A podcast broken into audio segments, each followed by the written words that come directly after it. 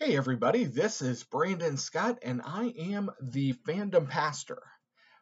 As a big nerd, I guess, uh, I recognize that God is connected to everything in our world, and this includes fandoms. So, fandoms are the fans of a particular person, a team, a fictional series, uh, all of those different groups that are identified together as a deep love or, or passion about a particular subject. Now, specifically, I'm looking at more of the, the nerdy side of things. So these are the Potterheads, the Harry Potter fans, the Trekkies, the Broadway fans, and more. God is connected to everything. And so join me as we see how God is connected everywhere.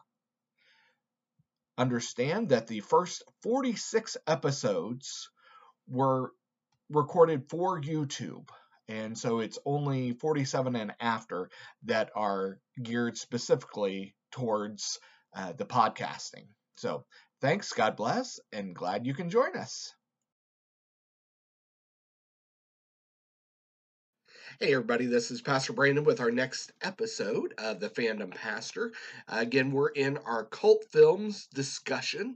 And so, cult films are those films that are a little quirky, a little weird, um, but for some reason have just clicked with a, a group and they are very passionate about the film. They love the film and they'll uh, just share it and watch it over and over again and have discussions. Uh, one film that is was considered a cult film um, but we've actually already discussed previously, so I won't be using it in this series, uh, is A Christmas Story. So, for example, A Christmas Story came out. It was not very popular in the theaters or anything, but now, of course, during the Christmas season, we have one channel that actually shows it for 24 hours. Uh, it's it is an entertaining film. It is one of my favorites. So um, we are in that uh, series right now. So the one I want to talk about today uh, is a fun one. I remember watching it um, when it came out, and and it is kind of a darker film. Um, not kind of, it is a darker film. Uh, I'm not actually going to even link the trailer or anything. If you want to look it up, you can sure look it up on your own. It's easy to find. But uh, the clue for the film is this film became a Broadway show in 2013, 24 years after the film was released. So, if you uh, guessed it, good job. Um, if you didn't, the film is Heathers. So it stars Winona Ryder and Christian Slater. It's a very fun film. Um, but again, it's got some definitely some darker elements. So understand this is not one to watch with the kids at all, but it does have some actually a number of different themes, a number of different things I could have actually gone with. And uh, I think the one I want to focus on this time though is so if you've not seen the film or if you have, the entire premise of Heathers re- uh, revolves around this girl, Veronica, played by Winona Ryder, who wants to get out of being one of the popular girls. She's kind of been um, pushed into being one of the popular girls. She's um, you know being being kind of forced to be with them and she doesn't really want to uh, I mean, granted, she's the one that kind of goes on this killing spree, but the point is, she shouldn't have to sacrifice her who she is to be one of the popular girls.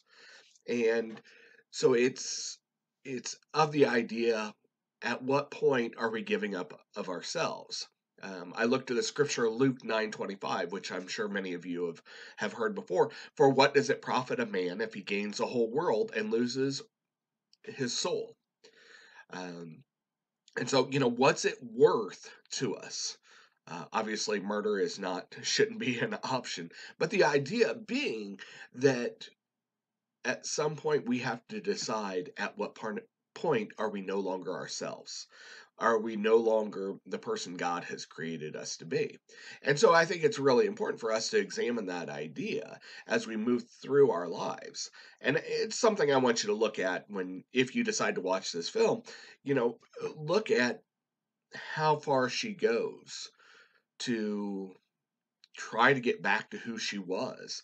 And then through that process, she even becomes not herself anymore as well. Uh, and so it's it's interesting to really kind of look at that concept.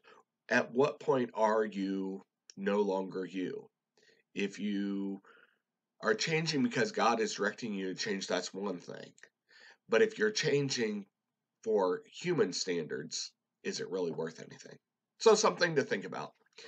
Uh, next time, our uh, discussion will be on another cult film, and this was a really kind of an odd one, um, which pretty much all of the cult films are. But this film, uh, here's a clue for that one uh, for next time. This film includes the first documented appearance of Mrs. Claus in a motion picture. So thanks, God bless, and y'all have a great couple weeks till I see you next time. See ya.